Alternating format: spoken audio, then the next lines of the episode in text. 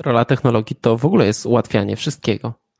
I myślę, że to, to żeby łatwiej, szybciej coś robić, no to, no to jest to oczywiste, ale też mamy coś takiego jak kulturę remiksu, czyli technologia pozwala nam łączyć wcześniej niemożliwe do połączenia media. Na podcast zaprasza ING Tech Poland.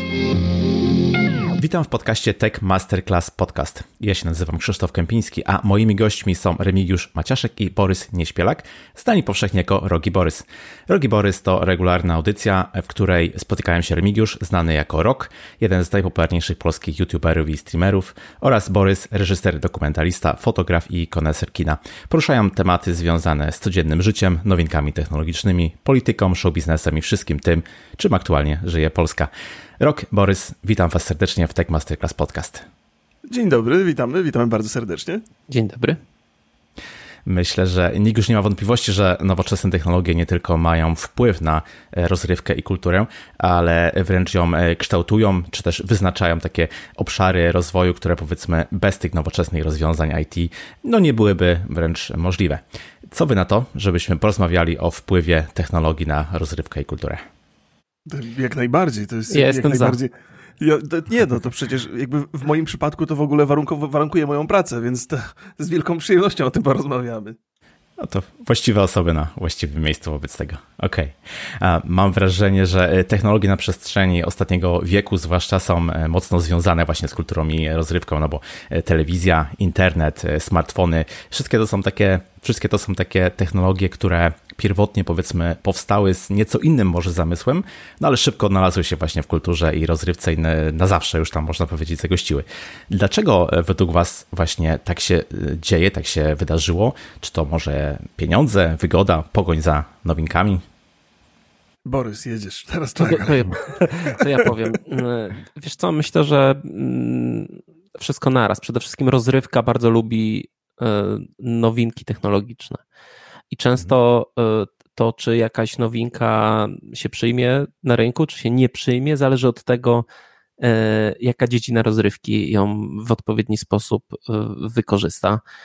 No, mamy taki przykład AR i VR, które no, poszukują trochę swojego miejsca, jeszcze nie zostały zakopane, ale też nie, nie, są, nie, nie są jakieś ekstremalnie popularne. Ale też musimy pamiętać, że jakby twórcami kultury e, jest się niezależnie od wieku. Więc e, dla nowego pokolenia tworzenie kultury e, na nowych technologiach jest czymś naturalnym. Wystarczy popatrzeć na memy. Ja często sobie tak trochę żartuję, ale mm, ja mam wrażenie, że memy są pewnego rodzaju remiksem poezji. I, mm, I bez tej nowej technologii one absolutnie nie, nie zaistnieją. Tak, taki twór by w ogóle nie, nie zaistniał. A komunikacja i, i mówienie czasami o bardzo trudnych sprawach, ale też w sposób taki przystępny, śmieszny, zaskakujący, no nie byłoby możliwe oczywiście bez, e, bez tej technologii. Więc, e, więc tak, znaczy po, po prostu kultura, sztuka nawet bardzo chętnie czerpie e, te, jakby korzysta z tych nowych technologii. Nie zawsze te rzeczy są od razu traktowane jako coś, jako kultura wysoka w muzyce mamy taki przykład, że do tej pory chyba sampling jest taki, tak, czy, czy taka muzyka robiona przez producentów sampli jest traktowana, no nie, nie, nie zawsze jako ta prawdziwa muzyka, no ale chyba jest, obecnie jest no, dominującą praktycznie formą. To jest, to jest, to jest, to jest bardzo, bardzo rozległe pytanie. Zresztą Borys tak trochę, trochę temat wyczerpał ja z, z moich osobistych do, doświadczeń. Ja mam takie w ogóle wrażenie, że, że cała ta rozrywka, która jest zbudowana wokół, wokół technologii, technologia, która pomaga w rozwoju rozrywki, to są przede wszystkim narzędzia komunikacyjne. To jest sposób, sposób na to, żeby się łączyć z, z innymi ludźmi, żeby rozrywką przestało być tylko to, co sami przeżywamy i co sami sobie organizujemy, ale w znacznie, znacznie szerszym zakresie.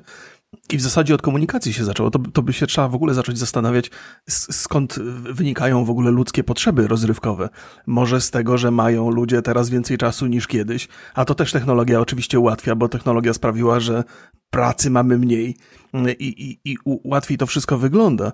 Ja wspomniałem o tym na początku, że, że to jest bardzo bliska mi dziedzina i ja w zasadzie byłem świadkiem rozwoju tej technologii nie tylko jako dzieciak, potem odrobinę starszy młody człowiek, który dopiero dostaje internet, ale gdzieś tam na wczesnym etapie wszedłem w tą, w tą technologię i w ten internet, kiedy można było z tego uczynić miejsce pracy. Więc gdzieś tam mam jakieś takie spostrzeżenia dotyczące nie tylko samej rozrywki, ale też tego, jak tą rozrywkę gdzieś tam można tworzyć do jakiegoś stopnia i na co, na co te narzędzia nowe technologiczne e, pozwalają. A odnośnie kultury, o której pewnie jeszcze będziemy sobie rozmawiali i tego, czym się ona różni w tej nowej technologii od, od rozrywki, to mam wrażenie, że to, co kiedyś było takie błahe i, i, i proste i takie płytkie, jeżeli chodzi o treści rozrywkowe, to, że tak dużo ludzi ma dostęp do tej technologii, tak dużo ludzi może te, te błahe treści uprawiać, to czasami z tych błahych treści powstaje coś wyjątkowego. Bo w związku z tym, że tych ludzi jest tak dużo, to każdy ma coś od siebie do dodania i z czasem może się to trochę przerodzić w kulturę. Ale to pewnie jest szerszy i dłuższy temat. Mm. Pewnie, zdecydowanie będę chciał jeszcze o tym z Wami porozmawiać.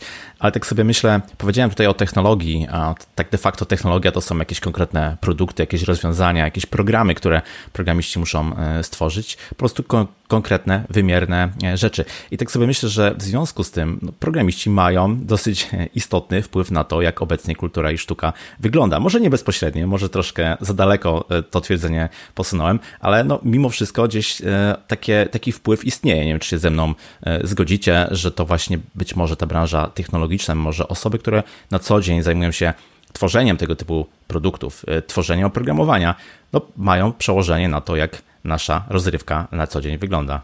Ja, ja, myślę, że nie ma aż tutaj takiego wielkiego związku, bo często jest tak, że technologie tworzone w jakimś konkretnym celu potem e, zmieniają, bo pro, znaczy ludzie, którzy z niej korzystają, korzystają z tego trochę inaczej. W grach komputerowych jest dobry przykład, że, że najpopularniejsze obecnie gry mm, multiplayerowe, czyli LOL, Fortnite, mają swój początek w twórczości nie twórców gier, ale moderów, ludzi, którzy po prostu tworzyli sobie jakieś dodatki sami, e, sami od siebie i stworzyli te, e, te, te formy E, rozrywki, rozgrywki. I, mm, I oczywiście bez programistów, bez tych ludzi, czy, czy, czy w ogóle deweloperów, no, no nie, nie, ma, nie ma szans, żeby ruszyć z tym do przodu, ale wydaje mi się, że tu jest pewne takie sprzężenie zwrotne, że często, e, często nowe produkty są odpowiedzią na to, jak poprzedni produkt został przyjęty i w jaki sposób jest używany przez, e, przez użytkowników. To jest, to jest, to ja, ja trochę się zgadzam z Borysem, trochę, trochę nie do końca, mam trochę inny punkt widzenia tutaj. To jest chyba takie klasyczne pytanie, co było pierwsze, jajko czy kura. E, I ja mam wrażenie, że bardzo dużo takich technologicznych wynalazków gdzieś tam powstawało z zupełnie innym zamysłem. To znaczy, jeżeli, jeżeli twórców technologii możemy na, nazwać takimi odkrywcami mm, i, i twórcami twórcami rzeczy, to bardzo często oni nie wiedzą ostatecznie, jak one zostaną wykorzystane. Ja jakby sięgając po samego YouTube'a, który y, przerodził się w taką gigantyczną platformę do, do wymiany informacji w postaci plików wideo między ludźmi, do takiej bardzo dużej platformy rozrywkowej, no to gdzieś ten początek być może był zbliżony do tego, jaki jest ostateczny dzisiaj cel, chociaż on bardzo, bardzo mocno się rozrósł, ale jestem pewny, że dużo narzędzi powstało w zupełnie innych celach, a potem zostało przez ludzi e, wykorzystane w najbardziej wygodny i przyjemny dla nich sposób. To jest chyba też taka nasza cecha, że jeżeli dostajemy jakieś narzędzie, które z, z, jakiegoś powodu nam pasuje, to próbujemy to narzędzie wykorzystać tak, żeby jak najlepiej się z nim bawić. I ta modyfikacja gdzieś tam na poziomie użytkownika już wypływała głównie z użytkowników. Natomiast twórcy, programiści dostarczali nam tych elementarnych narzędzi i potem pod wpływem tego, co użytkownicy z nimi robili, e, dostosowywali je do, do, do, e, do tego, co naprawdę jest potrzebne. Gdzieś to, to jest taka, to, to, to, tu się absolutnie zgadzam, że ten feedback, to, to sprzężenie zwrotne jest super ważne i one następuje nieustannie. To znaczy, o ile początek niewątpliwie taki był, to dzisiaj też dokładnie tak samo to wygląda. E, twórcy mają jakieś pomysły, użytkownicy albo je weryfikują, albo je uznają za, za dobre i to się rozwija w, w tą stronę. Jest z jednej strony informacja, z drugiej i tak to się, tak, mhm. tak, tak, to się wydarza. Ja pomyślałem sobie, że to jest taki mm, bardzo charakterystyczny, charakterystyczny przykład jest y, tego, jak wygląda tworzenie ścieżek na osiedlach jeżeli, jeżeli budowlaniec ma dobry pomysł i dobrą wizję tego, to zostawia ścieżki zupełnie niezrobione po wybudowaniu budynku i patrzy, jak, jakie ścieżki ludzie wy, wytyczają. I potem na bazie tego, co ludzie zrobią, to robi chodniki. I podobnie chyba wygląda przy tej technologii i jej wykorzystaniu, że, że patrzymy, obserwujemy z perspektywy programistów, jakie ścieżki ludzie wytyczają i próbujemy im ułożyć tam chodnik. Więc mhm. tak to widzę. Powiedziałeś wcześniej, że ta kultura tworzona z wykorzystaniem na przykład technologii to niekoniecznie musi być kultura wysoka. I mam wrażenie, że to jest e, taki zarzut e, w ustach prawie każdego pokolenia, które wypowiada się właśnie o technologii w obszarze kultury i rozrywki, raczej wskazując na spłycenie, może jakieś niedocenienie, powiedzmy, tych, tej kultury, która istniała wcześniej. I zaczął się pewnie, tak sobie myśleć, gdzieś od kina obwoźnego i e, nagrywanego dźwięku, e, skończywszy, nie wiem, na TikToku, dajmy na to, tak? E, czy, czy technologia według Was rozwija kulturę i rozrywkę, czy tylko rozrywkę? No, to tak, tak, rozwijam i kulturę, i rozrywkę, ponieważ no, jakby no jeżeli musielibyśmy sobie zdefiniować tutaj kulturę i rozrywkę, no ale powiedzmy tak, mhm. rozrywka w absolutnie większej części jest częścią kultury. E, wiadomo, że nie wszystkie takie, nie wiem, no jak bawisz się w chowanego, no to nie jesteś, to raczej nie, nie, nie ubogacasz tej kultury. Ale ja jestem wielkim fanem mocnego i takiego, takiego intensywnego przyglądania się temu, w jaki sposób e, tą kulturę tworzy nowe pokolenie. Ja już jestem starym dziadem, już powinienem mówić, kiedyś to było. W latach 90. były najlepsze zespoły, e, potem już nic ciekawego się nie pojawiło.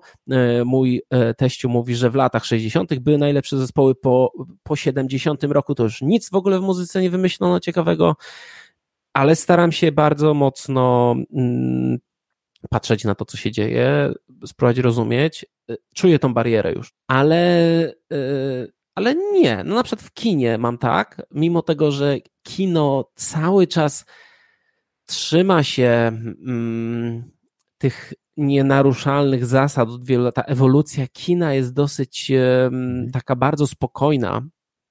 Mm, to jednak widać w różnicę w tym, na przykład, jakie tematy się porusza, y, co przestaje być tabu, rzeczy, które 30 lat temu były błędami, teraz są po prostu cechami e, filmu i używa się je w sposób świadomy. Podobnie z muzyką jest.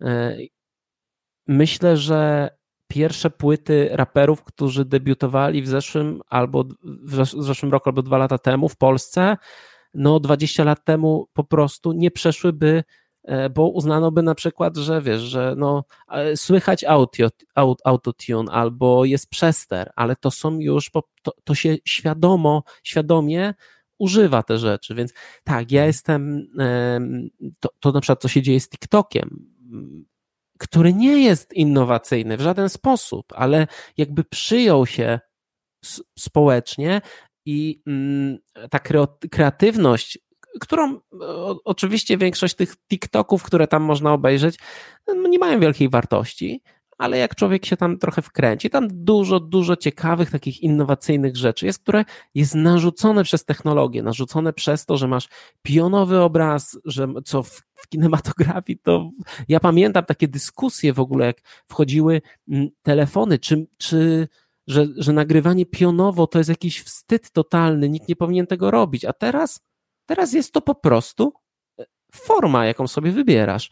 I, mm, i, i tak jak mówię, no to y, ja jestem zdania, że technologia super rozwija kulturę. Super. Że to jest takie, że ja wręcz czekam e, na przykład na, na to, e, ten, wspominałem wcześniej ten VR, ale to nie jest jeszcze na tyle popularne, żeby pojawiały się na tym VR-ze takie no, dzieła kultury, powiedzmy. Ale myślę, że to jest niezwykle to e, w filmie na przykład jest tak, że prewizy stały się w procesie produkcyjnym przy dużych produkcjach wręcz normą, czyli najpierw na komputerze tworzy się film, w, często w Unreal Engine. Po części się programuje ten film, żeby on tak wyglądał, jak my chcemy go zobaczyć. Oczywiście to służy głównie do tego, żeby technicznie obciąć e, budżet, znaczy, żeby nie robić niepotrzebnych kosztów, ale ile tam jest możliwości takich artystycznych. Więc no ja y, kibicuję i czekam. To, żeś mi teraz podrzucił tyle tematów do przemyśleń dodatkowych, że to pytanie poszerzyłeś straszliwie.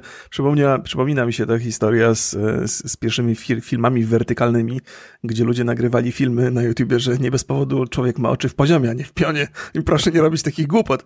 Ale faktycznie, faktycznie to się zmieniło i to, to się bardzo dostosowało do technologii. Ja mam takie wyobrażenie, że, że, że, że rozrywka z kulturą bardzo się przenika dzięki technologii.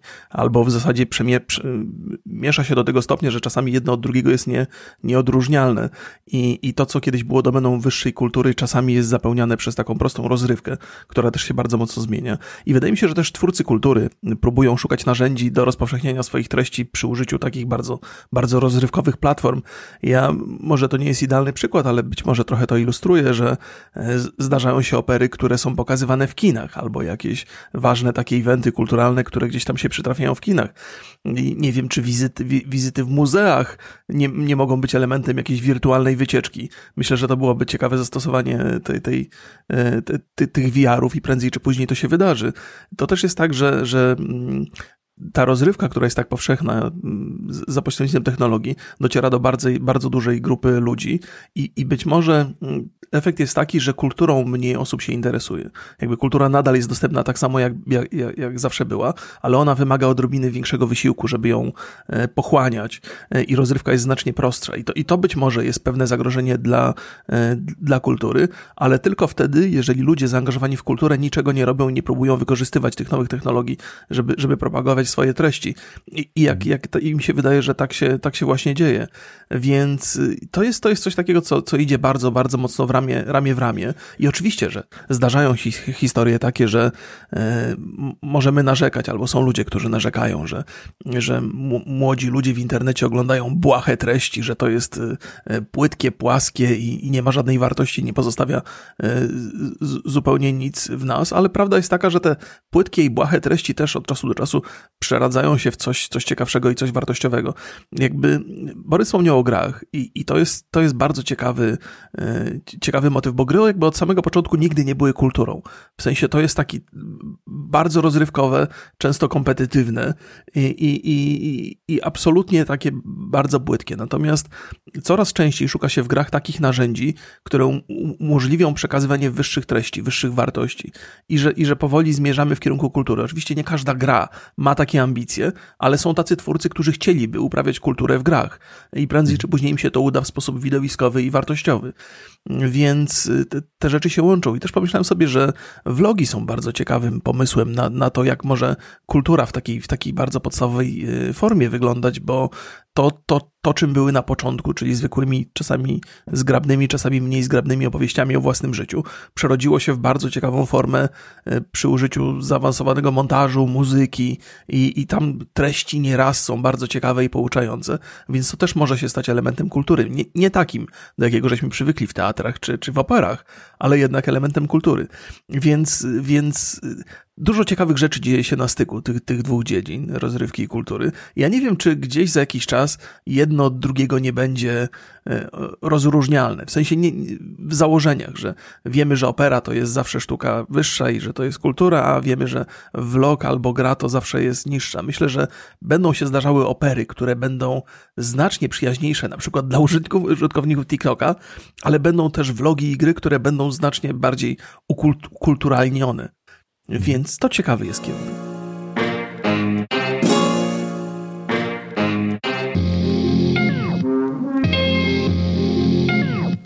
No właśnie, ciekawa perspektywa. Powiedzieliście, że obecne społeczeństwo mocno korzysta z tej rozrywki serwowanej przez e, technologię. A jak to jest, jak to jest z kulturą właśnie, bo e, czy jej wersja ta taka nowoczesna przy użyciu nowoczesnych technologii to jest tylko pewna namiastka. Mimo wszystko nie da się w ten sposób zrealizować wizyty w operze, na koncercie, w filharmonii.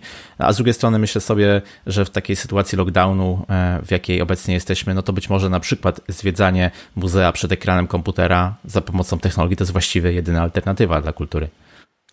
Wiesz co, kultura. Nie podoba mi się za bardzo to porównanie. Znaczy, wiesz, opera w kinie, czy opera w. czy może teatr to jest lepsze porównanie. E, to jest trochę inne doświadczenie niż teatr na żywo. I w którym coraz częściej widz jest też po części uczestnikiem. Kultura cyfrowa, bo tak ładnie mm, w paszportach polityki, czyli chyba najbardziej prestiżowej e, nagrodzie kulturalnej, istnieją e, właśnie te twory stricte cyfrowe, głównie gry, powiedzmy sobie szczerze. Pokazuje, że to jest inny trochę język, znaczy nie da się bezpośrednio porównać i zwartościować jakiejś opery i jakiejś gry. Gry to bardziej mi przypominają filmy, że możesz mieć e, wybitne dzieła, możesz też mieć po prostu e, filmy akcji, które mają ci zapewnić taką rozrywkę. W, tak jak kultura filmowa oczywiście jest trochę starsza i, i więcej jest tej tak, takiej mniej rozrywkowej kultury. No tak w grach gry, gry mm, jako że to w głównej mierze jest show business, no to więcej jest e, po prostu rozrywki, ale też jest zupełnie inna idea. No tak jak mówię, nie da się do końca tego, mm, tego porównać. W, teraz, jeżeli, jeżeli mamy lockdown, no to ta to najlepiej konsumuje się tą kulturę, która w jakiś sposób jest nam przyjazna w domu. Że nie, wiesz, jakby wyjście do opery, wyjście do kina, wyjście do teatru to jest event. Czyli mhm. to nie jest tylko obejrzenie spektaklu, to jest to, że się ładnie ubierzesz, że pójdziesz sobie potem na kolację albo ze znajomymi do knajpy i porozmawiasz sobie o, mm, o tym, co zobaczyłeś, albo przedtem i o tym, co zamierzasz zobaczyć. To jest, to jest wydarzenie, które skupia ileś tam rzeczy w sobie. A, a w domu no to powiedzmy mamy komputer, konsolę, telewizor, radio. To są rzeczy, które dobrze konsumuje nam się w domu.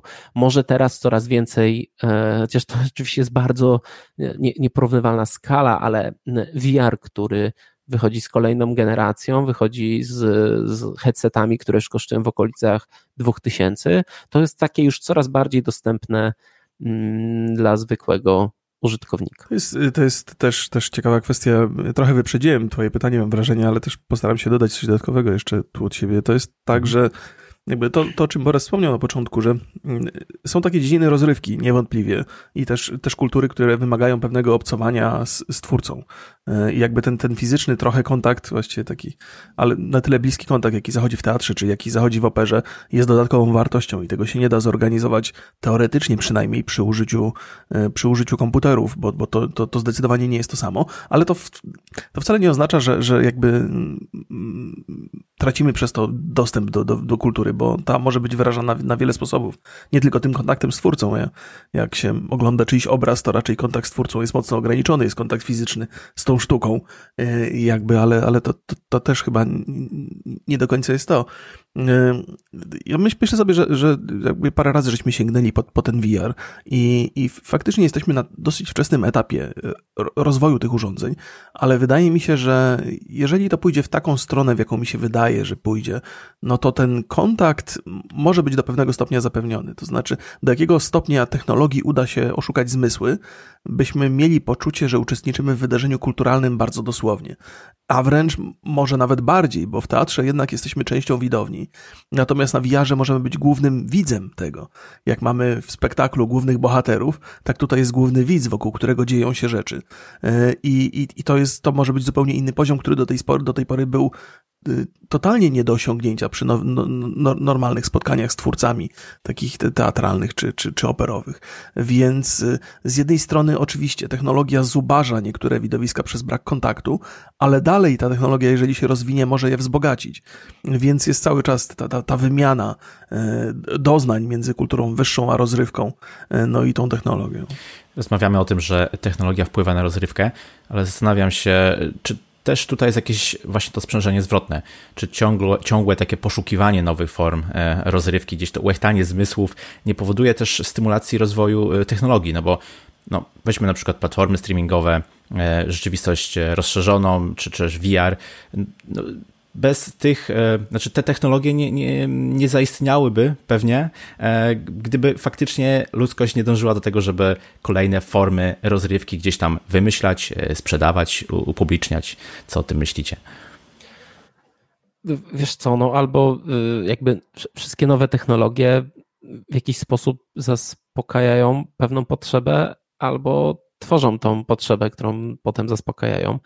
I wydaje mi się, że teraz powstało trochę takich potrzeb, które wcześniej e, nikt nawet o nich nie myślał.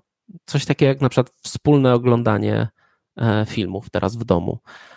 E, ludzie naturalnie, znaczy myślę, że jest wiele osób, które spotykało się na oglądanie filmów, w szczególności jakichś takich kultowych, albo tam po raz setny obejrzymy sobie przyjaciół, ale to jest w formie właśnie eventu, gdzie się rozmawia, je i, i to jest bardziej takie, taka impreza mm, serialowo-filmowa. Mm, no i teraz na przykład reagują na to e, platformy bo muszą, mo, mogą, pojawiają się, e, do, do, do Chroma się pojawiła taka wtyczka, że że możesz sobie, że synchronizuje to, co odtwarzamy sobie na platformie i możemy sobie normalnie e, rozmawiać przez jakiś komunikator głosowy. O, o tym trochę mówiłem na początku, że to sprzężenie zwrotne jest nie, nie, niezwykle wartościowe i, i cholernie ważne, ale tam też, też jakby pewne znaczenie ma, ma biznes i oferowanie ludziom e, trochę nowych treści. To znaczy, jest tak, że kiedy siedzimy w internecie i w ogóle korzystamy z tych wszystkich urządzeń, to mamy takie poczucie, że wszystkie nasze potrzeby są zaspokojone e, i mamy swoje social media, mamy swoje serwisy do oglądania filmów, do oglądania vlogów i tak dalej, i tak dalej. I, I twórcy muszą się bardzo mocno postarać, żeby stworzyć coś, co potrafi wbić clean w, tą, w te rzeczy, do których żeśmy się przyzwyczaili i które wydają nam się już ma maksymalną, maksymalnie zapewniają nasze potrzeby.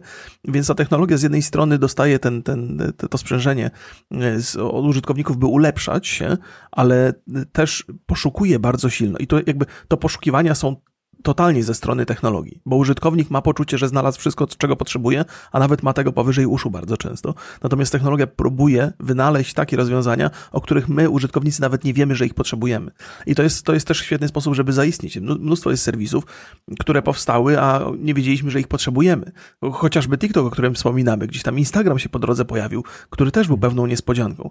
Więc te wszystkie rzeczy są wymyślane od, od podstaw jako, jako, jako narzędzie y, z, ze strony technologii technologii, by, by, nas, by nas zainteresować czymś nowym i że ta praca cały czas będzie następowała, że cały czas będą się pojawiały nowe rzeczy, ponieważ w ogóle ten, ten rynek, to jest chyba też o czym będziemy rozmawiali, ale ten rynek ma skłonność do, do stagnacji, takiej, że jeżeli ludzie sobie znajdą jakieś narzędzia, które lubią, to nie szukają kolejnych, które byłyby konkurencyjne, przyzwyczajają się do nich.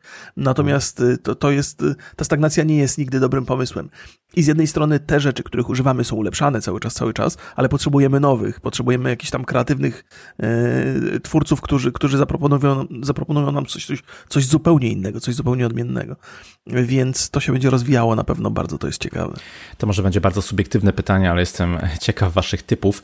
Jakbyście spojrzeli na powiedzmy, no weźmy 100 lat ostatnich, to jaka technologia jest według was najdoniośniejsza, czy taka, która odcisnęła powiedzmy największy wpływ na kulturę i sztukę w waszej opinii? No nie wiem, czy, czy, czy tą technologią można nazwać po prostu komputer. Bo to jest, to jest rzecz, która. Jako sprzęt, tak? Jako sprzęt. Tak, tak, jako narzędzie, narzędzie dla twórców, bo jeżeli mhm. sobie zobaczymy, nie wiem, świat muzyki, filmowców, no jak, jak kamery cyfrowe i, i możliwe, nawet, nawet nie, no bo um, przecież montaż dużo wcześniej wszedł cyfrowy, jeszcze jak kamery, jeszcze do niedawna, zresztą do tej pory kręci się na, na taśmie, no to e, jakby tylko, że ta taśma nie była cięta, tylko była skanowana i wrzucona do komputera, więc e, no i stworzenie się całej dziedziny kultury na, na komputery, to jest bardzo ogólne, no ale wydaje mi się, że to mhm. jest chyba tak, myślę, że No, najważniejsza rzecz. Y, no ja, ja, ja, ja też sięgnąłem trochę, sięgnąłbym trochę dalej. Dla mnie chyba najważniejsze jest radio.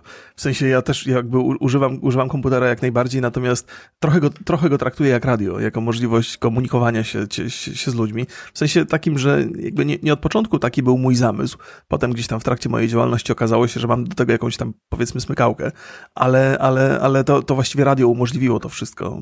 Ten, ten pomysł na to, że, że można ludziom przekazywać jakieś treści E, I, I, w zasadzie tak myślę sobie, że cały czas krążymy wokół tego radia, nawet produkując treści podcastowe. One są zdecydowanie bardzo, bardzo, bardzo radiowe, więc, więc ciągle to jest blisko i, i ta, ta cała technologia gdzieś tam wokół tego e, nadal operuje. Wokół tego, co jedna osoba ma e, ochotę przekazać drugiej, a, a może jedna osoba ma możliwość przekazania większej ilości ludzi. I to wszystko mhm. jest takie trochę pierwotne ciągle w tym, ale to bardzo dobrze. Ciekawe typy. Powiem szczerze, że trochę liczyłem, że wspomniecie, wspomnicie o e, internecie jako w ogóle pewnym zjawisku, no ale to fakt, może trzeba, trzeba się cofnąć trochę bardziej nawet, żeby Wiesz, nie złapać ten kontekst. Tacy, tacy młodzi, nie? Więc...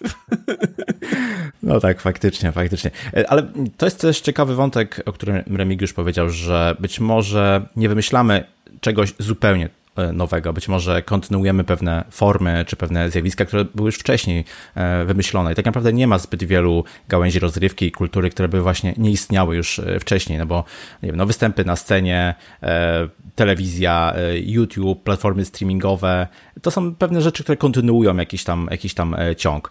Podobnie koncerty, radio, słowo pisane można znaleźć e, zapiski historyczne, które pokazują, że, że posługiwaliśmy się tymi mediami no, e, daleko, daleko w, w czasie. E, czy wobec tego według Was rola technologii to jest głównie ułatwianie dostępu, skoro forma już żadna nowa nie powstaje? Wiesz co, mm, rola technologii to w ogóle jest ułatwianie wszystkiego. I myślę, że to, to żeby łatwiej, szybciej coś robić, no to no to jest to oczywiste, ale też mamy coś takiego jak kulturę remiksu, czyli technologia pozwala nam łączyć wcześniej niemożliwe do połączenia media. Na przykład y, książki, czyli takie jedno z najstarszych, y, aktualnie super dalej popularnych treści kultury. 18 chyba lat temu Sławek z Huty wypuścił taką powieść Blok i to była pierwsza hipertekstowa powieść w Polsce na pewno, e, gdzie poruszałeś się po tej powieści po prostu linkami na, na stronie internetowej i mm, w, w, nie jest to może jakieś super popularne, ale nawet przez to, że mamy komputery, mamy internet, e, komórki czy konsole, może istnieć taki, mm, taka forma jak visual novel, czyli połączenie gry i tekstu. W zeszłym roku była premiera takiej polskiej gry Wanderlust, gdzie, gdzie, gdzie twórcy poszli jakby krok dalej, czyli mm, ty jesteś jakby ty czytasz powieść, ale nie dokonujesz takich wyborów, idź w prawo, idź w lewo, które są w jakiś sposób, ale odpowiadasz na pytanie, co ty o tym sądzisz, co się dzieje, jak ci otacza, co czujesz i te twoje odpowiedzi wpływają na to, w jaki sposób odbierasz świat, który e, dzieje się e, dookoła, e, dookoła ciebie, więc ja bym raczej uważał, że oczywiście no to, to ułatwianie, uproszczanie i, i pomaganie nam to jest, to jest ta główna ważna rzecz, ale mnie najbardziej interesuje to, e, co jeszcze można wymyślić, albo co zrobić już, jak złożyć te istniejące klocki kultury, żeby stworzyć coś ciekawego, interesującego i coś takiego e, nowego. Ja, ja też tak, y, też się długo zastanawiałem w zasadzie, bo y, Niezależnie od tego, w jakiej formie technologicznej oglądamy dane dzieło, to cały czas opieramy się na naszych podstawowych zmysłach, które są ograniczone. I w zasadzie wykorzystujemy głównie wzrok i słuch. E, I, i, i te media, niezależnie od rozwoju technologii, to, to ciągle operują tymi, tymi dwoma zmysłami i ciężko nam wyjść poza to. To jest, to jest ta, taki element, jakby nie poszukujemy e, zupełnie źródeł innych doznań, e, więc do pewnego stopnia to, co technologia może zaoferować, to ułatwiać dostęp, ale ale tylko za pośrednictwem tych dwóch, tych dwóch zmysłów. I zastanawiam się nad tym, w zasadzie mm, dopiero teraz gdzieś mamy rok 2020 i to też trochę sięgnę po, po gry. Twórcy giera, w zasadzie twórcy sprzętu zaczynają wykorzystywać dotyk do, do tego, żeby się komunikować z nami w jakiś sposób. Dokładnie mam na myśli kontroler PlayStation, który ma te, te, takie, to jest, to jest kontroler haptyczny, który nie tylko reaguje na nasz dotyk, co w zasadzie już jest rzeczą normalną, ale też wysyła nam doznania za pośrednictwem e, tam tych, tych wszystkich e, czujników i, i, i wibracji, co jest czymś nowym. Zaczynamy czuć dotykiem te rzeczy, które przeżywamy, przeżywamy na ekranie i to jest krok w ciekawą stronę. Znaczy, jakby cały czas uważam, że jesteśmy bardzo mocno ograniczeni naszymi zmysłami i jeżeli technologia znajdzie sposób, by dostarczyć nam nowych doznań zupełnie na, na bazie zmysłów, których teraz nie wykorzystujemy, to może wydarzyć się coś ciekawego. Jakiś czas temu mieliśmy okazję rozmawiać o, o, o tym chipie Ilona Maska, który, który gdzieś tam przede wszystkim ma odbierać sygnały od nas, ale jest też szansa, że zacznie nam albo rozwinie się technologia do tego stopnia, że będzie w stanie nam dostarczyć innych doznań, których do tej pory nie mieliśmy okazji czuć, ponieważ ogranicza nas cały czas nasze ciało. Jakby wszystko, co robimy, odbywa się, właśnie bardzo dużo rzeczy rozrywkowych odbywa się w wirtualnej przestrzeni. To jest coś, czego nie dotykamy, coś czego nie czujemy, ale, ale przeżywamy to, ponieważ są słuchawki, są, są świetne monitory i to wszystko jakby jest blisko, ale nie jesteśmy wewnątrz tego. No i może zmienią się te, te technologie, by nie tylko ubogacać te nasze tradycyjne zmysły, ale tak, żeby dostarczać nowych doznań zupełnie. Więc, więc to jest interesujący kierunek, ale wydaje mi się, że przed nami jeszcze potwornie, potwornie długa droga, ponieważ tylko w kwestii tych y, i wzroku, i słuchu jeszcze mamy długą, długą drogę do, do, do pełnego wykorzystania tego. Ale wydaje mi się, że jeszcze są, są jakieś takie kierunki, które mogą dostarczyć dodatkowych rzeczy. Tutaj dużo mówimy o takim pozytywnym e, wpływie technologii na, na rozwój, na kreowanie powiedzmy nowych e, dziedzin, na budowanie e, nowego sposobu interakcji, nowego sposobu przeżywania emocji, ale no, też istnieje ta druga odnoga. O ile e, powiedzmy technologia może być takim narzędziem e, pozytywnym, o tyle może być też wykorzystywana w niecnych celach. Chociażby weźmy, nie wiem, pornografię internetową, patostreamy, hate, e, fake newsy. Czy to są rzeczy, które można było w ogóle przewidzieć? Czy jest coś, co czy jest to coś, co można w jakiś sposób kontrolować, czy w ogóle powinniśmy z tym walczyć, czy to jest powiedzmy zjawisko, które występuje obok rozwoju i e, jest jak gdyby immanentne, nie da się go zupełnie pozbyć i wykluczyć. Ja nie wiem, czy, znaczy nie wiem, czy technologia ma z tym coś wspólnego, oprócz tego, że więcej osób ma e, do tego dostęp. Wszystkie te rzeczy, które były obecne do tej pory, potem przechodzą do, do internetu czy do, do, do innych miejsc. E, wiesz co, ja, ja nie, w ogóle nie jestem zwolennikiem jakiegoś takiego zabraniania czegokolwiek, w szczególności w internecie, mm, jakiejś kontroli, y, więc ja tak mam takie podejście do tego, no są takie rzeczy, warto byłoby jakoś je oznaczać, żeby żeby po prostu ludzie wiedzieli, w co się pakują. No, jakby mhm. tyle. Problem e, z patostreamingiem jest już trochę przeszłym problemem, to zostało rozwiązane przez odcięcie streamerów tak naprawdę od, e, od publiki a, i w pewien sposób od pieniędzy głównie. Więc nie, no ja uważam, że, że mm, wiadomo, jeżeli coś jest zabronione prawnie, no to to jest inna, inna kwestia, a to, że komuś się podoba to, a komuś coś innego, no to chyba nie powinno to być w jakiś tam straszny sposób regulowane. Jest też tak, ja, ja, tam, jest, tam jest kilka takich rzeczy, które, nad którymi warto się zatrzymać. Jakby od, od dawna było wiadomo i nie był do tego internet potrzebny, że anonimowość pozwala ludziom zachowywać się w sposób odrobinę bardziej niegodny niż zazwyczaj. No internet, jakby anonimowość przez bardzo długi czas, y, to, to był jeden z ważnych elementów tej, tej anonimowości. Ja też jestem jakby bardzo daleki, żeby ludziom mówić, jak mają postępować, co mają robić, co mają lubić, czego nie. Więc y, te rzeczy w internecie rozwijają się w sposób naturalny, być może powolny, e, ale też tak liczę na to, że z czasem, z czasem pojawią się takie narzędzia i takie technologie, które pozwolą nam być bardziej empatycznymi, bo to jest też tak, że nie do końca my chcemy być e, tak, tacy odcięci od innych ludzi, chcielibyśmy być ich bliżej, wiedzieć co czuć, żeby móc reagować na, na ich uczucia i emocje. Natomiast no, na razie trudne jest to do osiągnięcia. E, I, i, I z czasem być może, być może też jest tak, że my się przyzwyczajimy do internetu, by rozumieć ludzkie uczucia nie tylko na podstawie tego, co maluje się na ich twarzach, ale też na podstawie tego, co piszą. Więc, więc kto wie, ale ja bardziej, bardziej spodziewam się, że, że ten kontakt międzyludzki zostanie wprowadzony w znacznie większym stopniu hmm. przez właśnie te, te technologię VR-u czy, czy, czy, czy na inne sposoby. Też jakby Bardziej zagrożenia postrzegam ze strony algorytmów i tego, co internet ma nam do zaoferowania, bo tam są, są bardzo, bardzo proste założenia, które opierają się przede wszystkim na tym, by człowiekowi dostarczyć maksimum przyjemności, by go przytrzymać przy tym internecie. Jakby dowodem na to, że człowiek dobrze odbiera internet, jest czas, w jakim, jaki w nim spędza. I to jest moim zdaniem trochę błędne założenie, ale trudno tym wielkim korporacjom wmówić, że albo, albo przekonać ich, że nie, nie, że jak użytkownik będzie trochę mniej czasu spędzał, to będzie zdrowsze dla niego. No może dla niego będzie będzie zdrowsze, ale dla firmy nie będzie zdrowe, bo, bo, bo nie będą konkurencyjni. Pojawią się takie firmy, które zaoferują coś ciekawszego. I to jest zagrożenie. My żeśmy mieli okazję pooglądać sobie ostatnio film dokumentalny, który się nazywał Social Dilemma, czyli dylemat mhm. społeczny. To jest bardzo, bardzo znane chyba dzieło i teraz często oglądane i często się do niego e, wraca. I tam wyraźnie zostały wskazane te, te niebezpieczeństwa, gdzie wyszukiwarka internetowa przestaje być miejscem weryfikowania faktów, a staje się miejscem dostarczania dostarczania rzeczy, które są zgodne z naszymi poglądami. I, i to jest takie, takie zagrożenie. Jakby algorytmy bardzo dosłownie rozumieją, co to znaczy sprawić człowiekowi przyjemność i przytrzymać go w określonym miejscu.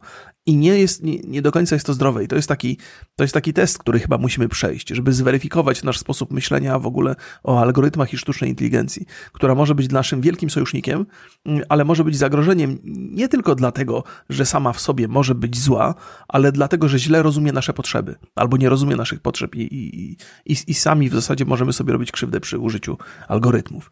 Więc tego typu zagrożenia postrzegam, ale to jest coś, czego, e, co, co nie tylko ja widzę, więc, więc to jest dużo osób, które, które wyraża w związku z tym pewne obawy, a jak już tak zaczyna się robić, no to pewnie zostaną podjęte jakieś kroki. Mam nadzieję, że w niedalekiej przyszłości.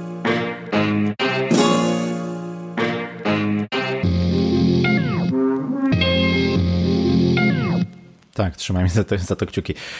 Jeśli jesteśmy jeszcze tutaj w obszarze jakichś zagrożeń czy, czy niebezpieczeństw, to chciałbym nawiązać do tego, o czym często tutaj Borys wspominał, mianowicie o kinematografii, bo efektem rozwoju e, platform streamingowych, ale też no, koronawirusa pewnie po części są duże terapaty powiedzmy kin. E, czy, czy według Was takie wielkie multiplexy mają w ogóle szansę przetrwać? Ja bym się bardziej bał kina studyjne niż multiplexy. Multiplexy sobie poradzą, e, a z kinami studyjnymi może być kiepsko. Czy ten kryzys dotknie kina? Tak, już dotknął i, i kina mają bardzo duże problemy. Pewnie w przyszłym roku um, no duża część będzie się zamykać. My oczywiście będziemy sobie oglądać w domu e, różne filmy, ale trzeba, trzeba warto pamiętać, że bez kin E, nie będą powstawać najbardziej widowiskowe filmy i te najbardziej kasowe. Więc e, to będzie miało duży wpływ na to, jak będzie wyglądał, e, co będziemy oglądać po prostu. No, ale z drugiej strony, pewnie po tym, jak cały problem związany z pandemią się skończy, mam nadzieję, że jak najszybciej, zapewne ten rynek powolutku będzie się odradzał. Nie wierzę, w to, że odrodzi się do takiego stopnia, jak był w zeszłym roku, ale też, no, będę to powtarzał, ale wyjście do kina to jest zupełnie inne doświadczenie, zupełnie inny event i nie chodzi mi tylko o odbiór filmu, niż obejrzenie tego samego filmu e, w domu, więc e, na pewno będzie duża chęć do, do, do tego powrotu, do, do tej rozrywki po prostu. My żeśmy dosyć długo, dużo dyskutowali na temat tego, jak, jak, jak wygląda przyszłość kin. Myślę, że tutaj mamy, mamy to, nie dzisiaj wiemy, że mamy odmienne zdanie w, w, tej kwestii. Borys jest wielkim fanem kina, ja jestem mniej. Jakby interakcje międzyludzkie są zawsze cudowne, ale wystarczy jeden widz, który ma trochę inne podejście do tej rozrywki, żeby popsuć mi cały sens, bo jestem strasznie wyczulony na to. Więc ja osobiście zdecydowanie bardziej wolę oglądać filmy w domu, co nie znaczy, że kinu nie kibicuję w jakiś sposób, bo to niewątpliwie jest bardzo ważna, e, ważne miejsce dla wielu ludzi. Natomiast myślę też, że, że w dużym stopniu stanowi konkurencję dla rozwoju tych usług domowych, jeżeli chodzi o oglądanie internetu i blokuje trochę usług, e, blokuje trochę ten, ten rozwój tych usług, e, które w domu mogłyby by funkcjonować. Myślę, że ta pandemiczna sytuacja mocno, mocno po, po, pozmienia tam te zasady funkcjonowania filmu e, w sieci i w kinie. Natomiast co do tego, jak, jak w, jakiej, w jakiej sytuacji kina się znajdą, ja jakby zgadzam się z, tą, z tą wyjściową tezą, że, że te kina studyjne będą miały ogromny problem i bardzo dużo się ich pozamyka i to jest wielka szkoda. Natomiast y, te duże sieci też będą miały duży problem i tak jakby w ostatecznym rozrachunku wydaje mi się, że mm, małe kina, które funkcjonują w, w jakiejś tam lokalnej społeczności, ma, będzie im łatwiej się podnieść z tego. Natomiast te wielkie multiplexy, które są jako sieci budowane przez wiele, wiele lat, które są wspierane przez wiele lat, które wymagają e, ogromnych środków, żeby funkcjonować, natomiast jakby kiedy, kiedy następował naturalny rozwój, to tych środków przybywało, można było otwierać kolejne multiplexy, kolejne, kolejne. Natomiast teraz zamknięcie na przykład sieci, która ma, nie wiem, 30 placówek na całym świecie i otwarcie ich nagle potem to będzie wymagało takich pieniędzy, których nikt nie ma, bo to był proces. Mhm. To był proces. Natomiast otwarcie kina studyjnego jest oczywiście na pewno kosztowne, ale chyba jest trochę łatwiejsze do, do, do zorganizowania, więc po tych, jeżeli uda nam się zwalczyć te wszystkie problemy pandemiczne, to mam takie przeczucie, że powstanie więcej takich małych kin lo lokalnych, które będą łatwiejsze do otwarcia, łatwiejsze do obsługi. Ja nie wiem, to, to, jest, to jest takie moje przeczucie, które nie oparte jest na mojej wiedzy, bo nie wiem, jak wyglądają koszty, nie wiem, jak wyglądają inwestycje, jak wygląda relacja między twórcami filmów a kinem, więc, więc to jest tylko i wyłącznie takie przypuszczenie, które może być absolutnie obarczone błędem, ale też mam mhm. takie poczucie, że że te, jakoś tak mnie te mniejsze kina lepsze skojarzenia we mnie wywołują. Może dlatego, że, że jak byłem młodym człowiekiem, mieszkałem w małym mieście, było kilka kin, każde było, miało swój charakter. Było kino, przy którym była księgarnia, było kino, które było tuż przy basenach. I to jak Borys mówił, że, że jakby wyjście do kina to jest coś więcej niż tylko samo kino. I, i, i te kina mające swój charakter też dostarczały takich dodatkowych rzeczy. I to, to nie jest tak, że wybierałem się na basen, a potem do kina i to była transakcja wiązana, ale często się tak zdarzało. Więc, hmm. więc, więc było to jakieś takie dodatkowe przeżycie i, i pewnym sentymentem darzę te, te, te mniejsze obiekty, te multiplexy jakoś mnie przesadnie nie ekscytują. Tam jest jeden problem, bo e, właśnie te mniejsze obiekty, które są na przykład osobnymi budynkami, bardzo łatwo znajdą jakieś inne zastosowanie. Normalnym, normalną rzeczą w Polsce jest, że mm, kina w mniejszych miejscowościach były zamieniane na dyskonty spożywcze. I ja mam taki przykład z, z, z miasta niepod, nie, nie, nieopodal mojego miejsca urodzenia i, i, i a te kina w, w wielkich galeriach handlowych nie bardzo idzie co z nimi zrobić. One mogą przeczekać i ta infrastruktura zostanie, no ale to jest takie gdybanie, bo tak naprawdę może być też tak, że przyjdzie dofinansowanie rządowe dla małych kin i to one zostaną, a w tych multiplexach będzie więcej y, butików i tam innych rzeczy. A czy to nie jest też przypadkiem tak, że e, kina to powiedzmy takie medium, które nie do końca jest w stanie się obecnie dostosować do, do, do, do potrzeb, do, do sytuacji, no bo gdy weźmiemy trochę konkurencję, na przykład platformy streamingowe. No to oczywiście często przy użyciu wielu e, programistów, wielu grup e, programistów rozwiązujących e, trudne problemy, no bo tam skala też jest inna, ale mimo wszystko te platformy są w miarę e, w stanie szybko się dostosowywać, są w stanie dostarczać coraz to nowych e, funkcjonalności, nowych e, możliwości. W związku z tym naturalnie zagarniają po prostu rynek, a w przeciwieństwie do tego kino, kino nie bardzo ma możliwość. Co, ja, przepraszam, że jakby złamię regułę głosu tutaj, yy, pierwszeństwa. Yy, wiesz co, kina, nawet jakby chciały się rozwijać, to nie bardzo, nie bardzo mają możliwość się rozwijać, no bo wiesz, to jakby interakcja międzyludzka jest bardzo ważnym, ważną częścią wizyty w kinie. Jako, że interakcja międzyludzka została bardzo mocno ograniczona, to pole, po, pole do popisu kina także zostało mocno ograniczone. To tak jakby sobie mhm. wyobrazić wizytę ze znajomymi na kawie, no to też, też w zasadzie odpada. To restauracja nie jest w stanie zaoferować niczego, co mogłoby to zastąpić. To, to nie jest kwestia rozwoju tego, y, rozwoju technologii. No, kino się technologicznie rozwija w, i w inną stronę niż zazwyczaj. To jest taka strona, która dotyczy przede wszystkim technologii, pokazywania obrazu, audio, dostarczania wygodnych miejsc, na których można usiąść. E, I, i, i to jest taki kierunek, który, nad, nad którym można pracować. Nie? Natomiast ta, ta, ta sytuacja niewątpliwie sprzyja e, rozwojowi technologii internetowych i pokazywania obrazu w ten sposób. I to jest też tak trochę, że, że twórcy e, tych technologii, twórcy serwisów internetowych, właściciele, to mają jak na na srebrnej tacy podaną widownię, która chce chłonąć, y, chłonąć te filmy, więc dla nich to nie jest wielki wysiłek, mają większy feedback, wiedzą jak pracować, wiedzą jak się zmieniać. Kino nie dostanie takiego sygnału teraz. No, kino też wie, że jak, jak porównamy, nie wiem, do wyjście do kina, do wyjścia do restauracji, no to w, w, w ramach e, tego lockdownu, pandemii, ty możesz sobie z tej restauracji zamówić na wynos, nie? Oni mogą się zaadoptować a kina nie. Znaczy, możesz sobie zamówić film do domu, ale to jest już inny podmiot, to już kina nie mają z tym absolutnie nic wspólnego. Po drugie, rzeczywiście, tak jak Gremik mówił, um, ciężko o rozwój w kinie. Można mieć kolejne wyższe rozdzielczości, kolejny lepszy dźwięk, ale to są bardzo drogie inwestycje. Bardzo dużo mhm. kin jest po prostu przestarzałych e, i są wypalone lampy, brudne ekrany. To też jest pewien problem po prostu, więc no kina, mimo tego, że ja lubię chodzić do kina i, i, i często chodzę, to też wiem, że czuję tak wewnętrznie, że raczej to będzie taka no, coraz mniej popularna rozrywka, że będzie mniej kin. One będą cały czas, cały czas wydaje mi się, że to jest na tyle e, dobre doświadczenie i dobra, e, dobra forma rozrywki, że znajdą się chętni, ale na pewno nie w tak w takiej ilości jak teraz. Znaczy jak mm -hmm. przed pandemią, może nie teraz. Tak, tak, teraz to już w ogóle. Okej. Okay. E, obserwujemy obecnie umacnianie się też wielkich korporacji, jeśli chodzi o nowe technologie. Firmy pokroju Facebook, Google, Apple, Microsoft. Mm, powiedzmy, zawłaszczają sobie technologię, rządzą na tym rynku, ale też jestem ciekaw, czy według Was zawłaszczają sobie i stanowią pewien monopol e, w kulturze i rozrywce? Wiesz co? Mają na pewno jakiś wpływ przez to, co nam serwują, jakie treści, co wyszukujemy, co widzimy na Facebooku.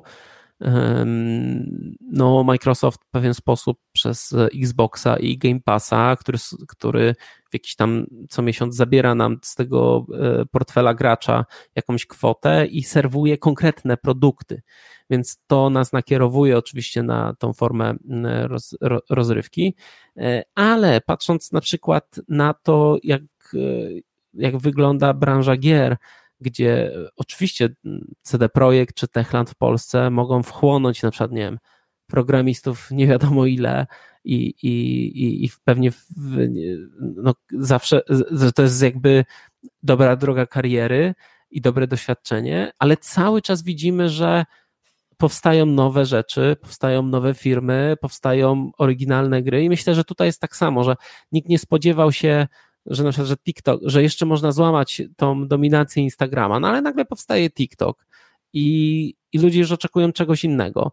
Mm, więc myślę, że ten pęd do mm, tworzenia nowych rzeczy e, no jest na tyle silny, że, że tak, że w pewnym momencie Facebook będzie naszą klasą i tam będziemy wchodzić tylko po to, żeby mamie złożyć życzenia. To jest, to jest, yy... przepraszam, wszedłem ci w słowo? Nie, już skończyłem.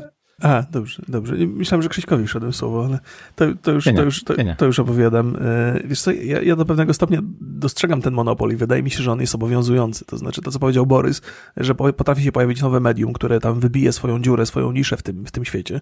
I TikTok fantastycznie funkcjonuje, natomiast e, jakby z racji rzeczy, że, że wziął ten kawałek tortu, to użytkowników pozostałych platform jest mniej, natomiast nadal istnieje Instagram, nadal istnieje Facebook, nadal istnieje YouTube.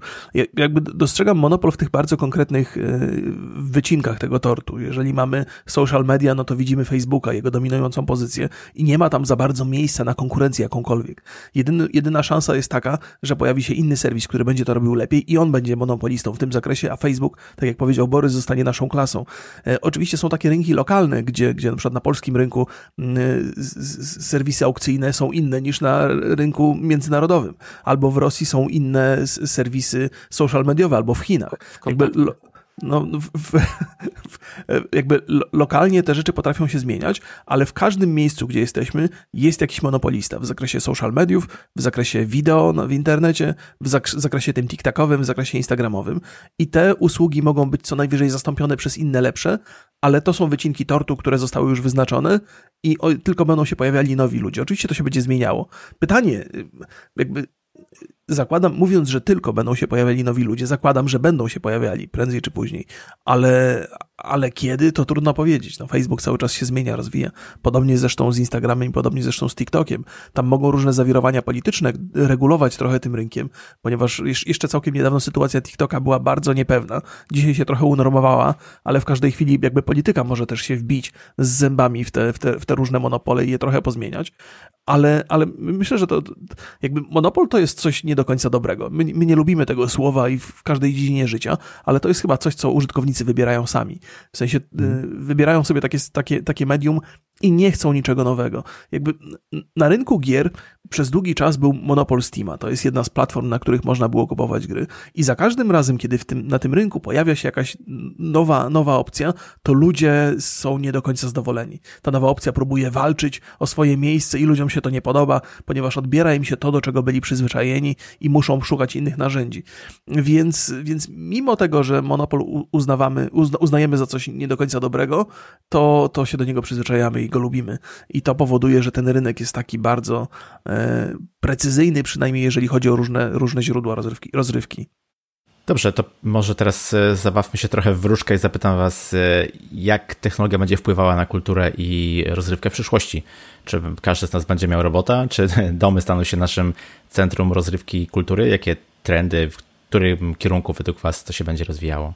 Czekaj, czekaj, czekaj. Czy ty chcesz powiedzieć, że nie masz żadnego robota w domu? O, pewnie wiele, pewnie wiele.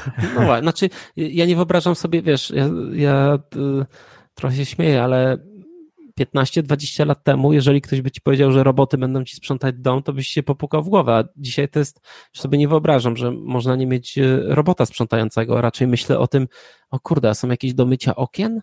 Wiesz, e, więc, e, więc tak, roboty, roboty jak najbardziej. Ja teraz trochę się bawię w smart home, więc jakąś taką automatyzację um, ogarniam, chociaż mam małe mieszkanie i to tam nie, nie, wszystko, ma, nie wszystko ma sens. E, nie mam zielonego pojęcia, powiem szczerze. Chciałbym powiedzieć, że może VR, może AR będzie miało największy wpływ, ale tak naprawdę to nie, nie mam zielonego, naprawdę. Może gry w jakiś sposób to, to jest takie wróżenie z fusów, wiesz, zaraz może się pojawić jakaś nowa technologia, jakaś nowa platforma, jakaś nowa dziedzina rozrywki, ktoś połączy, nie wiem, e, ten, nie wiem, właśnie, no właśnie o to chodzi, że to, że to tak rzadko się dzieje, że nie ma szans po prostu, żeby przewidzieć tak e, dużą innowację i zmianę. Ja sobie myślę, że, że po pierwsze, jest nam dosyć wygodnie w tym, w czym funkcjonujemy teraz y, i to nam dostarcza bardzo dużo zajęć, y, zdecydowanie więcej niż mamy czasu. Natomiast wydaje mi się, że pewnym, pewnym takim krokiem będzie, będzie technologia VR. Mimo, że nie jestem jej fanem, zwłaszcza w grach, to jednak widzę, widzę jej y, możliwości. I, I nie bez powodu Facebook tak mocno w tego Oculusa inwestuje i te okulary wirtualnej rzeczywistości są, są coraz tańsze. No bo, no bo to jest coś, w czym, w czym jest tam dostrzegany potencjał. Natomiast za każdym razem bawi mnie mnie, bawi mnie wizja, wizja robotów. Ona się fantastycznie zmieniła w ostatnich czasach. E, do tego stopnia, że czasami zapominamy o tym, że mamy roboty w domach. Mm, I pomyślałem sobie o tym odkurzaczu, e, że to, to jest co, co, co jest zabawne, to kiedyś w zasadzie były dwie takie ścieżki myślenia o robotach przyszłości. I to, to zdaje się pierwszy raz Isaac Asimov e, opisał w swoich książkach i, i tłumaczył to, że roboty muszą być humanoidalne, ponieważ dużo łatwiej jest wykorzystać istniejące maszyny i posadzić tam robota, niż budować maszyny, które są robotami same w sobie. Nasza cywilizacja poszła w zupełnie inną stronę, chociaż tamten argument był bardzo, bardzo, bardzo sensowny. I dzisiaj jednak pozostaje pozostajemy w tym, jeżeli chodzi o wyobraźnię i nasze myślenie o robotach, to pozosta pozostajemy w tej wizji Asimowa. A ona się zupełnie zmieniła. Dzisiaj roboty są, stają się sprzętem. Dużo łatwiej jest zrobić robota z odkurzacza, niż zrobić robota, który odkurzacz potrafi obsłużyć.